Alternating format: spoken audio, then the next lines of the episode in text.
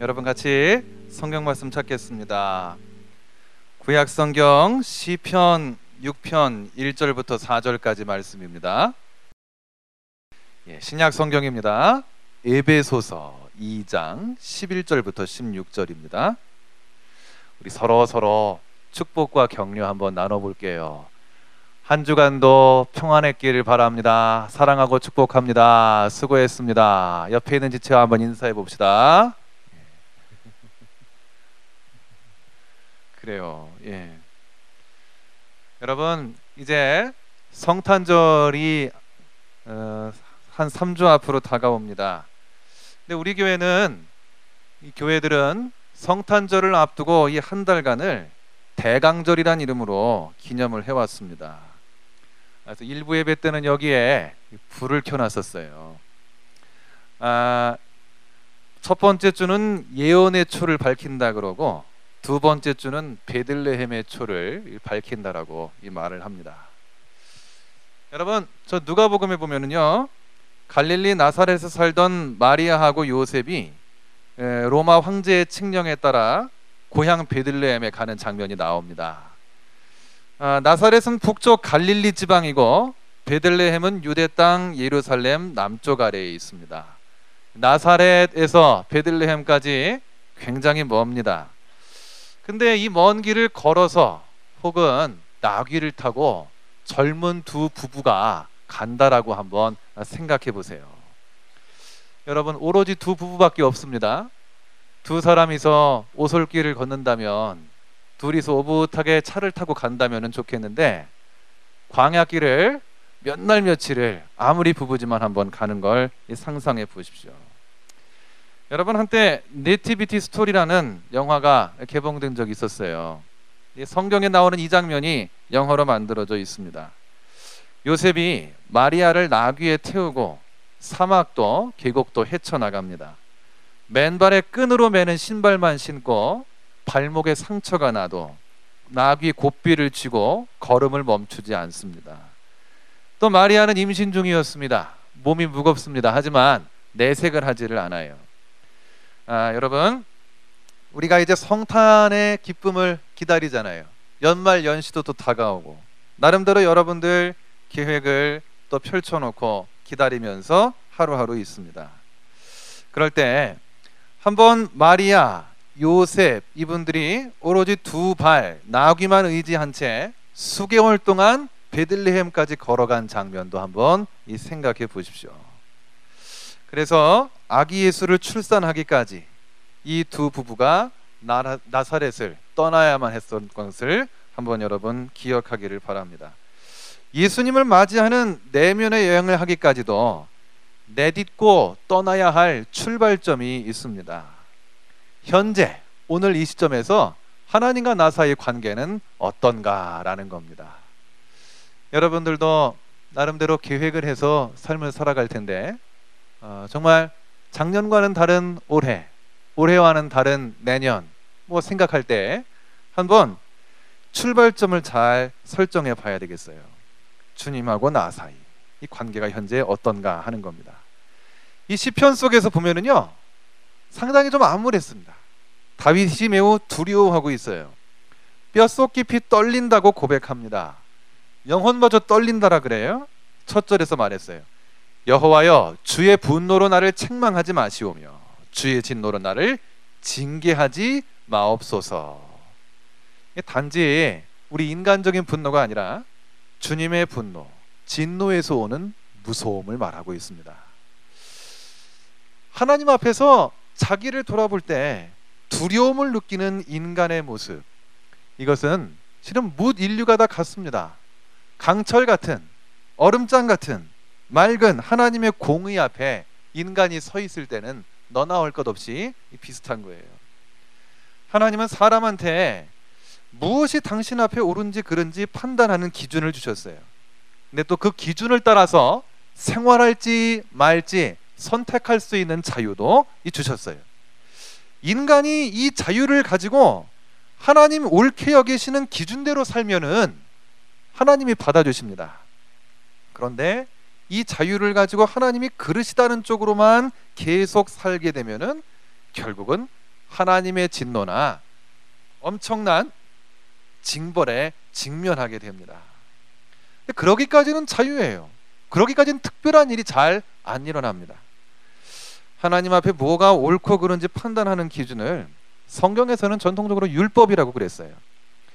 율법에는 하나님 판단이 들어 있고 인간이 지킬 계명이 들어 있습니다. 근데 그 계명을 지키고 살아가면 하나님의 아들, 하나님의 딸이 된다는 약속도 들어 있어요. 이것이 있을 때 죄가 무언지 죄의 기준도 알 수 있는 거죠. 이 율법이 있기 때문에 죄도 알게 되고 죄에 따른 벌도 무언지를 알게 되는 것입니다. 그리고 이 율법이 하나님으로부터 나와서 글로 쓰여 있을 때 인간이 다 이것을 알게 되는 거예요. 인간들이 이 기준을 알게 된 다음에 난 그 결과 현실적으로는 어떻게 나타났을까요?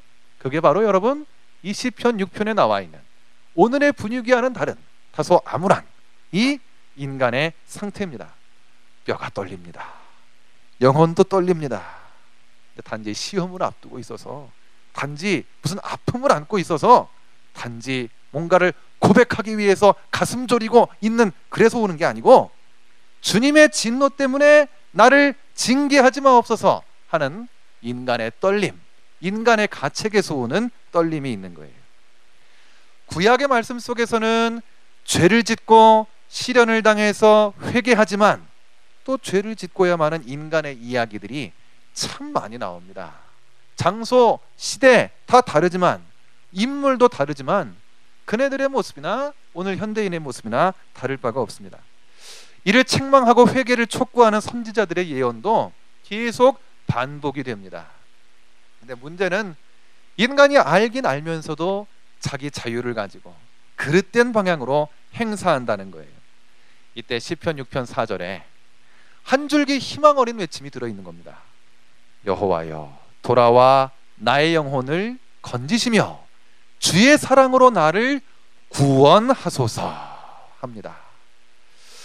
이렇게 우뚝 서 있는 율법을 가지고 자기를 돌아볼 수 있다면 차라리 하나님 앞에 스스로 몸부림칠 수 있을 거예요. 이건 요즘의 말로 자기 통제, 자기 관리입니다. 그런데 인간으로서 착각하기 쉬운 점이 이제 여기서 나옵니다. 뚜렷한 기준 앞에 자유의지를 갖고 있는 인간 그, 인, 그 자유에 대한 책임을 이제 앞부분에 제가 이야기를 했습니다. 근데 자기 관리를 이래서 잘 하지만 빠지기 쉬운 착각이 있어요. 오늘 난 이거 지켰어. 저거 지켰어. 생각하고 안도합니다. 근데 그럼 또 돌아가는 두뇌가 있어요. 뭐냐? 그럼 쟤는 어때? 저 사람은 어때? 화살을 남한테 돌리기가 쉽다라는 거예요. 자기가 완벽하다, 율법을 잘 지켰다 생각한다면은 남을 판단하게끔 되는 거예요. 근데 이렇게 되면 뭐가 되느냐? 자기 자신이 결국은 자의 중심, 하나님 자리까지 올라앉고 마는 거예요.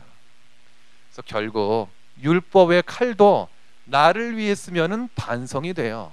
율법의 칼을 나처럼 성찰하지 않은 다른 사람들을 볼 때 쓰게 되면은 결국은 남을 판단하고 마는 겁니다. 내가 하나님이 되버리고 이 많은 것이에요. 아, 여러분 몽테스퀴에라는 사람이 이런 말을 했대요. 법률의 방패, 정의의 이름 아래 행해지는 포학보다 잔인한 것은 없다. 이런 말도 했대요.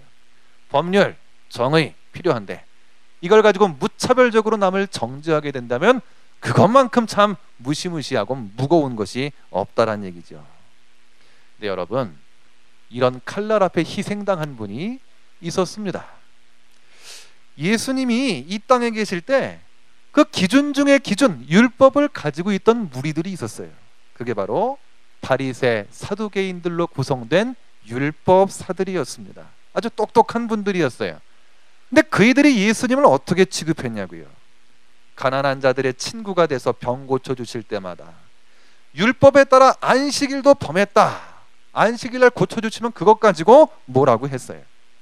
그리고 또 정결리를 거쳤지만 더러운 죄인들과 어울리는 사람이라고 이야기를 했습니다. 예수님은 하나님을 아버지라고 주로 부르셨죠. 아빠라고 부르셨어요. 근데 우리말 아빠나 아람어 아빠나 같아요. 다 아버지를 뜻하는 말이에요. 하나님을 그렇게 친밀하게 부르셨어요. 아빠라고 먼저 부르셨어요. 그런데 이걸 가지고 율법사들은 아니 어? 천지의 주제이신 여호와 하나님 이래도 시원치 않은데 아빠라고 함부로 부르다니 신성모독이라고 이야기를 했던 거예요. 그러니까 여러분 칼날의 기준을 남한테 들이대는 사람들한테 누가 희생당했느냐? 예수님이 희생을 당했다라는 거예요. 근데 이 율법사들은 유대 땅의 모든 사람들을 이미 죄인이라고 말했어요. 율법사람들이 지구 동편에 있었던 그 당시 우리 한민족을 봤다면 우리 조상들을 봤다면 또 뭐라 그랬을 것 같아요? 율법조차 모르는 이방인 할례받지 않은 무리라고 아마 고구려 백제 신라 사람들을 향해서 그렇게 불렀을 거예요. 하나님 아들로서 실은 그 모습을 봤을 때 마음이 어떠셨을까요? 아버지 하나님은 올바른 길을 제시해 주시려고 알려주신 율법이었어요. 근데 이 사람들이 그거를 잘한다고 하면서 남한테 들이대고 남을 공격하는데 쓰고 있단 말이죠. 그럼에도 불구하고 예수님한테도 그 칼날이 오고 말았어요. 예수님은 그 부당한 권세 앞에서 실은 그 순간은 저항을 안 했습니다. 그리고 무저항 희생을 당하셨습니다. 하나님의 아들 예수님이 무고한 피 때문에 유대인만이 아니라 당시의 이방인들에게 비유대인들한테 새로운 길을 열어주신 거예요. 여러분 우리가 에베소서를 두 번째 읽었죠? 이렇게 연결이 되는 겁니다. 그는 우리의 화평이신지라 둘로 하나를 만드사 원수된 것 곧 중간에 막힌 담을 자기 육체로 허시고 법조문으로 된 계명의 율법을 폐하셨으니라고 하셨어요. 여러분 에베소 교회 시간이 흘러서 세워졌습니다. 첫 초기 크리스찬들이에요. 그 가운데는 어려서 할례 받은 사람 있고 할례 안 받고 예수님을 바로 믿은 사람도 있어요. 마치 여러분 비디오 테이프를 알고 DVD를 아는 사람이 있지만 비디오 테이프를 안 거치고 DVD로 바로 간 사람들 하고 좀 비슷한 상황이었어요. 할례 받은 사람, 안 받은 사람이 한 교회 안에 섞여 있었어요. 근데 여러분 이 복음이 에베소서의 말씀이 선포가 되니까 이 사람들 사이에 할례를 안 받았느냐, 받았느냐 이제는 상관이 없어졌어요. 그리고 이제 이 당시의 눈으로 지구 동편의 한 민족을 봤을 때 우리 한 민족이 이방인이라는 거 상관 없어졌다는 겁니다. 결국은 모두가 다 하나의 하나님의 자녀가 되는 길이 열린 거예요.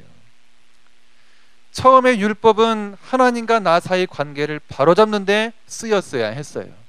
저나 여러분들이나 우리가 플래너를 가지고 한 해를 돌아본다는 건 뭐예요? 플래너에 있는 거, 나의 이제까지 세웠던 계획들이 기준이 된다는 거죠? 하나님과 나 사이에 바로미터는 실은 율법이었어요. 자기를 바로잡는데 반성하기 위해서 쓰인 게 아니라 남을 판단하는 도구로 전락해 버렸죠. 근데 이제 그 율법을 폐하고 하나님께 나아가는 새로운 기준을 예수님이 말씀해 주신 거예요. 십자가로 이 둘을 한 몸으로 하나님과 화목하게 하려 하심이라. 그리고 오늘 제목 따온 겁니다. 원수된 것을 십자가로 소멸하시고 그랬어요. 결국은 십자가의 피, 주님 십자가 희생 기억하면서 이미 율법을 모르고 또 어긴 내 앞에서 무고하게 희생당하신 예수님 기억하면서 돌아올 때, 돌이킬 때 구원의 사랑이 임한다는 겁니다. 이를 우리가 믿을 때 믿음으로 하나님 자녀가 된다라고 말하는 거예요. 하나님 앞에 의롭게 된다는 거. 저 이거 지켰습니다. 이만하면 모범적으로 성경대로 행했습니다. 자신이 있을 때 의롭게 되는 게 아닙니다. 나날이 나날이 이 말씀 하나하나에 자기를 돌아보아야 돼요. 근데 그러고 보면 결국 인생 전체 속에서 이 성구 아래 율법 아래 죄 지었음을 인정할 수밖에 없는 것이 우리의 현실인 거예요. 시편 말씀으로 돌아가 보지요. 뼛속 깊은 떨림, 영혼의 떨림, 말씀의 기준 앞에 자기를 돌아볼 때 떨림이에요. 하나님의 공의 앞에 두려워하는 내면이 됩니다. 근데 여러분 여기서도 한 줄기 희망이 있어요.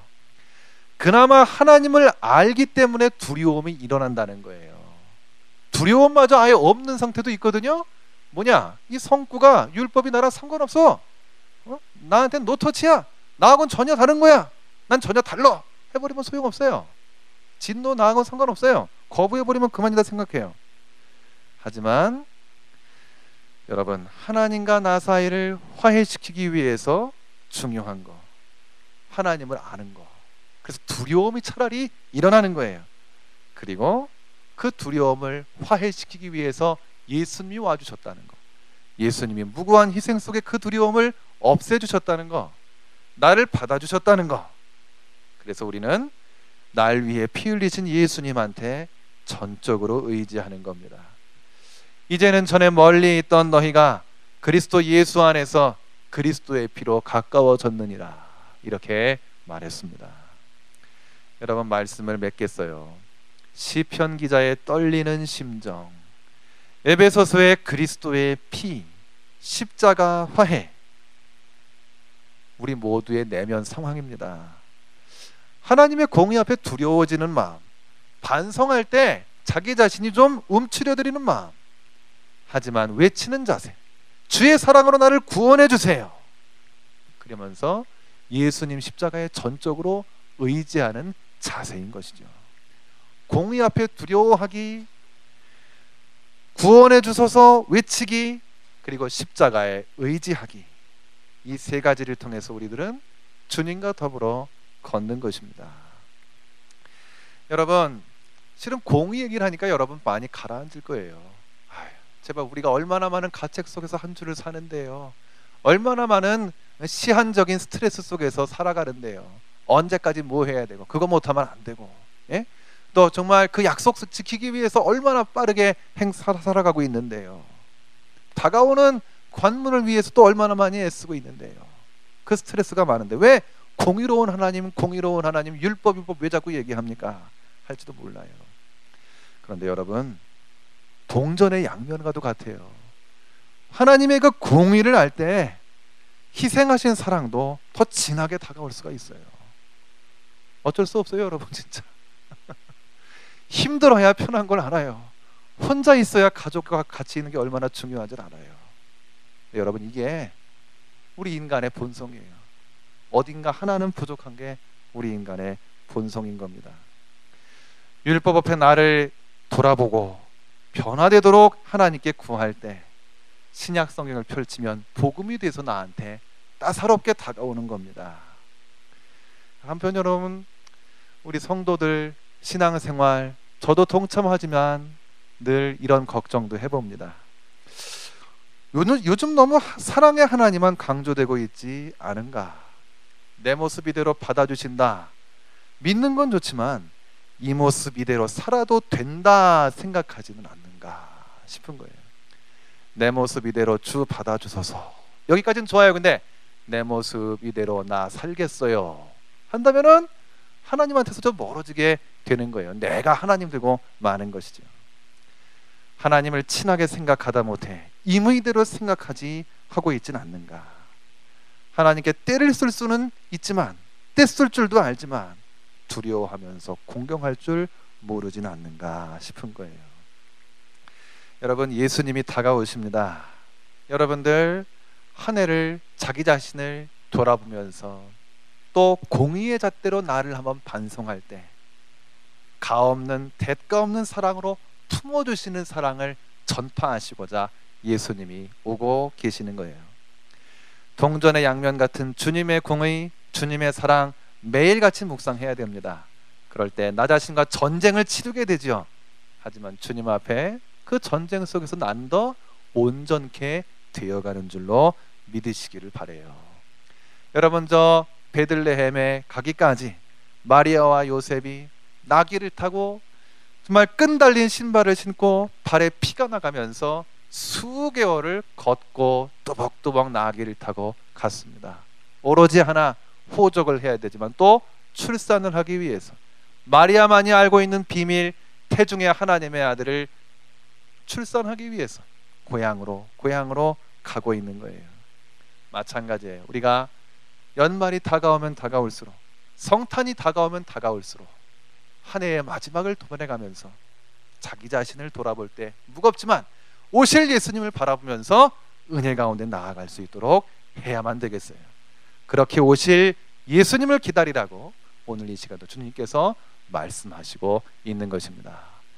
여러분 다 같이 주님과 한 걸음 한 걸음 동행하면서 공의 앞에서는 반성하고 은혜 앞에서는 한없이 나아가면서 진정 자기를 관리하며 나아가는 뜻깊은 이 12월 되기를 간절히 기원합니다. 우리 다 같이 한번 찬양할게요. 주님과 같이 내 마음 만지는 분은 없네. 네, 여러분 내 마음을 만져주시기까지 내 마음 깊은 곳을 스스로 팔 수 있어야 돼요. 나 스스로 공의 앞에 돌아볼 때만이 주님의 잔잔한 손길을 우린 더 깊이 느낄 수가 있습니다. 주님의 손길을 늘 느끼면서 스스로를 반성하면서 또 스스로를 온전케 할 수만 있다면 얼마나 좋아요. 근데 우리 인간의 실은 그렇지 못해요. 하나님과 늘 동행해야 될 필요가 여기 있는 겁니다.